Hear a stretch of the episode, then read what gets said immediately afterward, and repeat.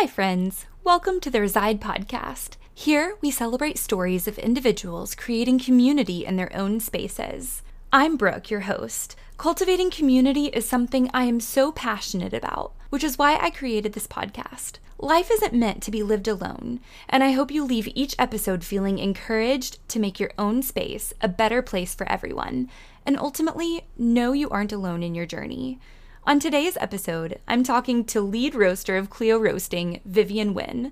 Starting out as a barista, Vivian's roasting journey began as a point of curiosity as they sought to discover the details of where their cup of coffee came from and the work it took to get coffee into the hands of the consumer. From there, Vivian's taken a lead to create a coffee culture that fosters community and togetherness, all the way from the farmer to the barista. Whether swinging by a Starbucks on the way into a busy day at the office, meeting a friend at a local coffee shop to catch up on life, or brewing at home on a slow Saturday morning, coffee is something that has made its way into being an integral part of everyone's lives. Hearing about Vivian's coffee journey gave me a new appreciation for how that simple cup of coffee fosters community both locally and the spaces we're in and across the globe. With that being said, y'all, let's jump into my conversation with Vivian.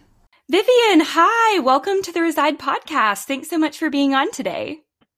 Hi. Thank you for having me. Uh, I'm excited. We were talking just before this about how amazing the weather is right now. And so what a, you know, I couldn't think of a better Friday afternoon activity with the sun shining, and I have my cup of Cavo coffee that I've made at home and getting to talk with you about all things coffee. Ah, I love it. Yes. Yeah, cheers.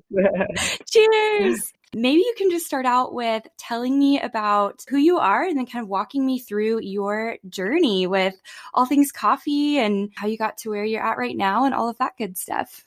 Um, hi, uh, I'm Vivian. Uh, I...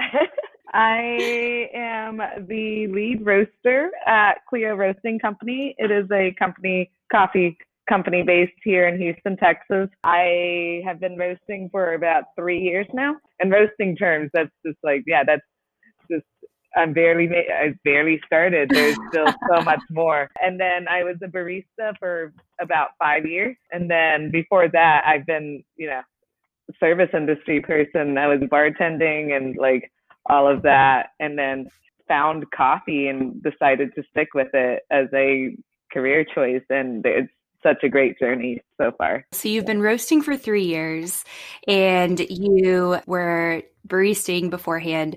What made you transition? What kind of sparked your interest or transitioned you from being a barista to roasting? I was really curious about where the coffee I was grinding up and, you know, Uh, smashing up where it was coming from and how it got to be the way that it is. What really sparked my interest into like becoming a barista was like every morning I'm like, how do I how do I make this and how do I get paid to learn how to make this? Mm-hmm. So and then like I was just like, you know, I'm gonna I'm gonna f- find a job in coffee and just like go at it. And then the same thing like as a barista is just like, oh wow, where was it before mm. I had it? And yeah, that was just the tip of an iceberg.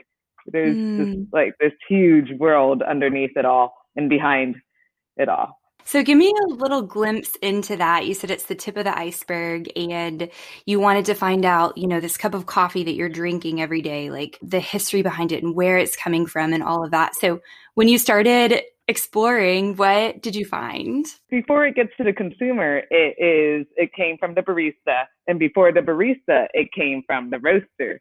But like, yeah, before it got to the roaster, it came from the ship. You know, it came from like a cargo ship on the sea, uh, and then before that, it was at like you know milling factories and stuff and processing factories, and then before mm. that, it was.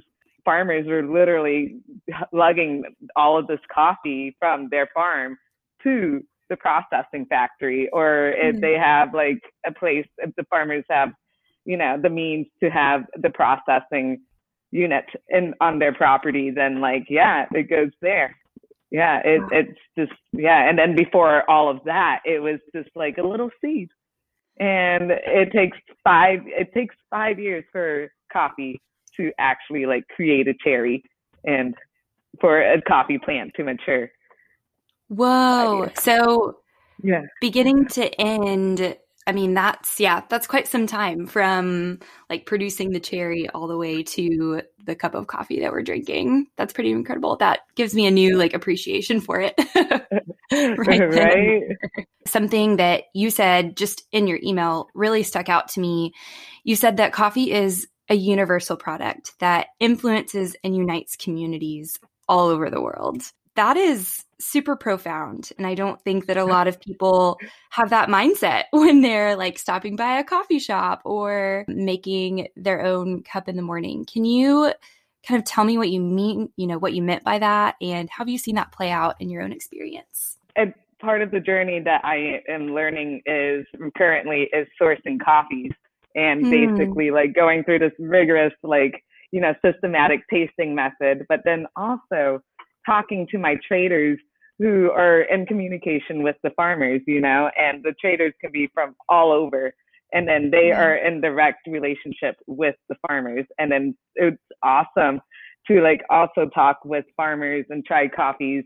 The farmers would come up here and then give me their product. And then like, just like, you know, we're connecting with just over a cup of coffee about coffee and just about like just from that level. And like, yeah, it's awesome. And then just connecting the baristas that are, you know, because my facility is connected to a coffee shop, and then like yeah. connecting the baristas to the farmers. It's like, it's awesome. And it's a, it's a beautiful, like from the beginning to end meeting each other, you know, um, there's so many different ways to consume coffee too. So like mm. every re- different region of the world and every culture has their own way of making mm. coffee. And it's awesome to like, you know, share my, you know, way, which is, you know, I grew up with Vietnamese coffee coming from a Vietnamese household. And yeah. then sharing that with my friends who grew up drinking Turkish coffee. Yeah. Con- connecting with co- different cultures with coffee in that way by sharing how we traditionally consume things. Mm. That's pretty yeah. incredible. It's, it's one of the commodities that consumed all over the world, but in so many different methods and ways, uh, depending on the culture and where you're at and all of that. I'm reading a book right now about the origins of coffee, just like in general. And this historian like tries to pinpoint like the exact like discovery of coffee all the way back to Kaffa in Ethiopia. And yes. I was, I don't know, it's pretty cool. It's pretty cool to read about and to think about um, just the journey that, you know, the drink has been on even in itself. Right. Like the whole trading around the world, European colonization just like took it from coffee in Ethiopia, like just everywhere. And like now we just, we have this product that wakes the world up every morning, you know? Yeah. And that is one thing about coffee too. It's just like mm. we're a huge family and we're here to support one another. What is, yeah, what does that look like once you, like, what does kind of the coffee network look like in Houston? Oh, it's a, it's pretty, I like to say it's pretty tight. I got my own little coffee community here, like, and like, we're like one big family. One of the roasters at Boomtown, we kind of like grew up in coffee together. And then, oh, cool. yeah, so it's really awesome to just, you know, connect with them. Like, hey, how is your roasting journey going? Like, I've got these mm. questions, you know, you want to help me out with like, yeah. And then I have other friends where it's just, yeah, it's great. And just trading coffees as well. And like, I love, yeah, I'll meet up with them every week just to sit down and chill and just talk about coffee. Yeah. That and it's like the best thing ever. Right. And we, there used to be competitions around when gatherings was a thing before COVID, mm. B C. um, oh my gosh. I love that. That's hilarious. B C twenty nineteen. we, uh, like, we had friendly competitions. We had like little forums and panels that we'd all gather at, and like community it was, it was very strong. So, uh, but now everything's moved on the internet. So like, we're just, you know, yeah. chit-chatting on the internet. Speaking of B C, before COVID, coffee, like, I think most people, when they think about it, they think, you know, gathering in coffee shops or gathering in someone's home to share a cup of coffee. Like, it's a very communal thing. Like, it unites and brings people together. How have you seen that change, or maybe it hasn't, because of the pandemic? What did what did that community look like over the past year? To be honest, it's like catching each other for a, a to-go cup. Like, hey, yeah. let's wait in line together and yeah. we'll part ways six feet apart. Uh, yeah, right now I just I, I feel like everything is on the internet, uh, with Instagram and Facebook. Those that's really keeping us together. Pretty awesome. Like, when all of this started, there were like community food banks and like stuff to help struggling baristas that have been furloughed or like, you know, lost their jobs. And like, there are, there were community efforts to, you know, help. And like, I guess that was uh, how we gathered. Yeah. I, it's been, it feels like years ago. like Honestly. Uh, I'm like, it's hard to imagine like life for it even. Right. It sounds like in, in thinking about like how the pandemic is shaping kind of the community around coffee, it sounds like almost it's even just like made it stronger with like everything that you just mentioned, honestly. Yeah, it, it is. I mean, like, and you know, right now there are some shops that are opening up in the middle of all of this, and they are built mm-hmm. out for a pandemic. I mean, like, just because there's people who still need their coffee. So like, I'm glad that... Yeah, I'm I'm glad that shops are opening up and then like helping a community and giving back to the communities that they are in. Yeah. This is kind of a good transition into talking about the values of Cleo Roasting. You know, one of them is community, and y'all also have values around sustainability and fair trade and quality. Can you talk a little bit about like the importance of those things um, in your roasting and in the relationships that you guys have with beginning to end, like supply chain and, and all of that good stuff? Yeah, well, like how that goes into my roasting is, it most importantly is like it has to do with sourcing my coffees and how I choose to source my coffees. And like, mm. you know, basically like I like to go through little mom pop traders because they are directly working with the farmers, and the money that I spend on the coffees will go back to the farmers to help improve their product and, you know, provide an education for their family, and like will make their work life a lot easier. You know, uh, picking coffee on a farm is not as easy as it sounds, but uh, so just like helping improve their quality of life and like, you know, and that is, and I believe in that. And therefore, you know, I roast that coffee and give it to the baristas to brew, to give to the consumers. And they share that story of how like mm. the coffee got to there. And yeah, traceability is, is really important. What would you recommend to people who on the consumer end are considering like what, you know, what coffee beans to purchase when they're in a store or going to a different shop? You take the time to like source ethically, and how, how do people look for signs of good coffee in that regard? Yeah. Before, you know, if I, let's see, if take, if I don't know anything about a company, I will most definitely, and like, you know, I'm at a grocery store, I look, there is this uh, fair trade uh, label, which is just like a certification. And if you talk mm-hmm. to any small roaster, such as Boomtown or yeah, Cleo, they, it's, it's technically all like direct trade and everything. Yeah. Fair trade, it is a certification yeah. to guarantee that like it went through all of those steps. And then, yeah, so when picking out coffees, I look for like, hey, what do I, what am I into with as far as tasting profiles? You know, if I want something nutty and chocolatey, I go towards the, you know, Guatemalan coffees. And mm-hmm. yeah, just basically reading the stories, because usually there are uh, roasters will showcase the farmers and the producers and the, the little details of, you know, the coffees and how the coffee got to the shop. So yeah, yeah. Just, I like reading the packaging. And, you know, I hear you saying like shopping local too, like buying from your local roaster or whatever that looks like. You were talking a little bit about flavor profiles as you got into your roasting journey. How has that like kind of developed for you and evolved as you're like picking out different, you know, and sourcing different coffees to roast? And I don't know, can you kind of like give me a little glimpse into what that journey is like for you?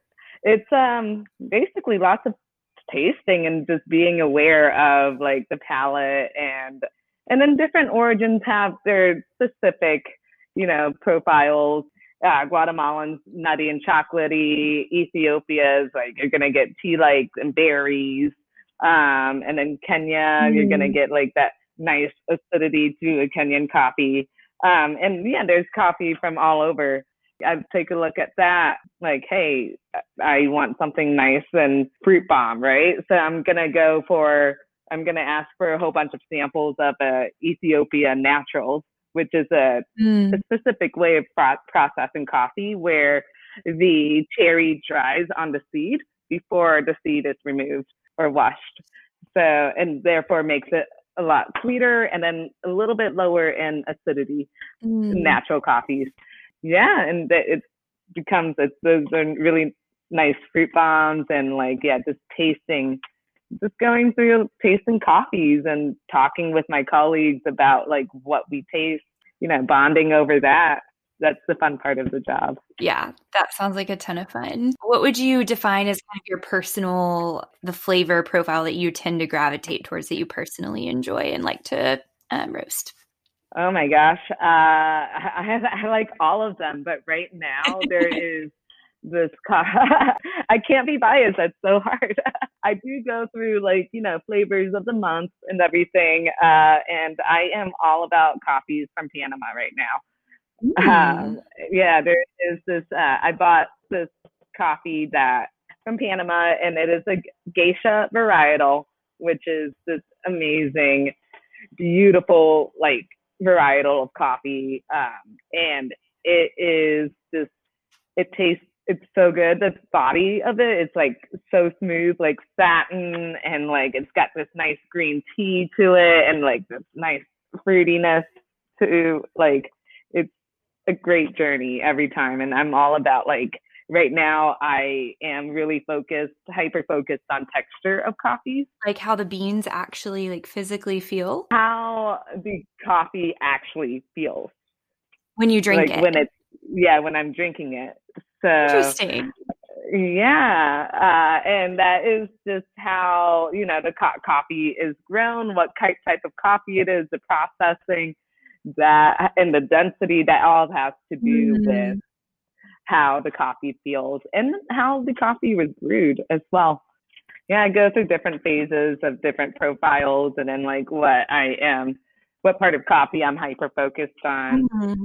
Do you kind of have an idea of the end game of how you want the beans to turn out after, you know, when you start roasting them, when you buy them and source them? I have a bullseye like point of where I want the coffee to end up as far as tasting wise, but okay. uh, it's gonna it's gonna take months, or not months, but like weeks of roasting it to actually like pinpoint it perfectly. Mm.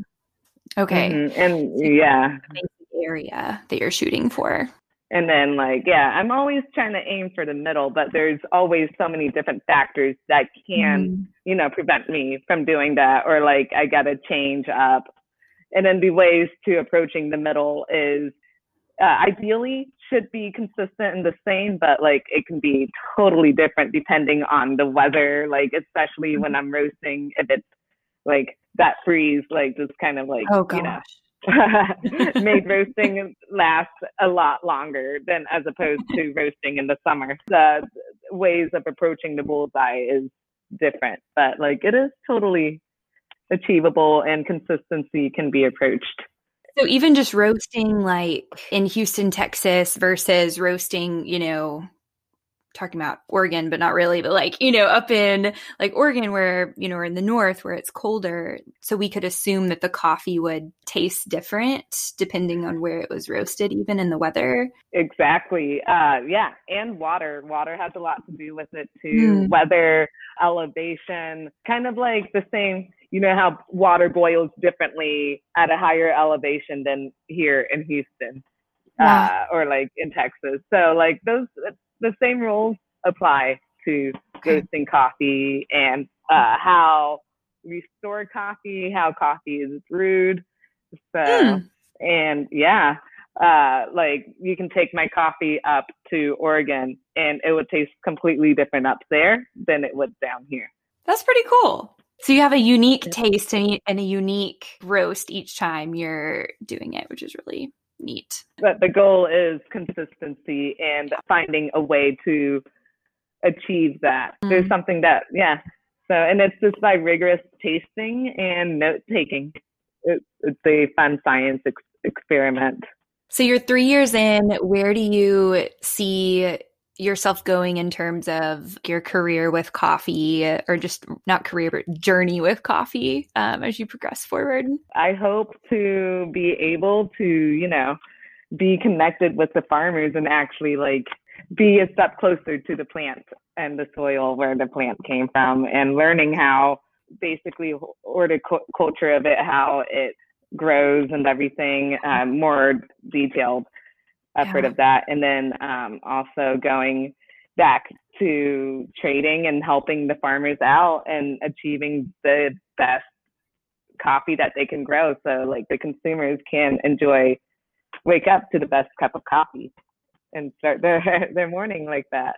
I don't know. Like it's uh, it's pretty, there's so many different roads that I can take. Mm. I thought I was going to be like a, when I was a barista, I didn't expect myself to be here in this seat as a lead roaster. I love it. I love it. Well, Vivian, thanks so much for being on the Reside podcast. This is might be like one of my favorite episodes or like recordings so far, just getting to talk about okay. coffee and dive more in it with you. And I mentioned this to you previously, but moving back to Houston after moving away for um, a couple of years, the beans that we purchased from Cleo definitely helped me build my sense of what community looked like upon moving back to Houston. So I'm appreciative of you and the work that you're doing and for how it's helping me even build community. Thank you for uh, supporting and like, yeah, this, without you guys, I, yeah, we wouldn't be here. I cannot imagine starting my day out any other way than with a warm cup of coffee. And it was such a delight to take a step back and think through the impact that such a simple, everyday activity has on fostering a sense of community. So today, I'm leaving you with a challenge.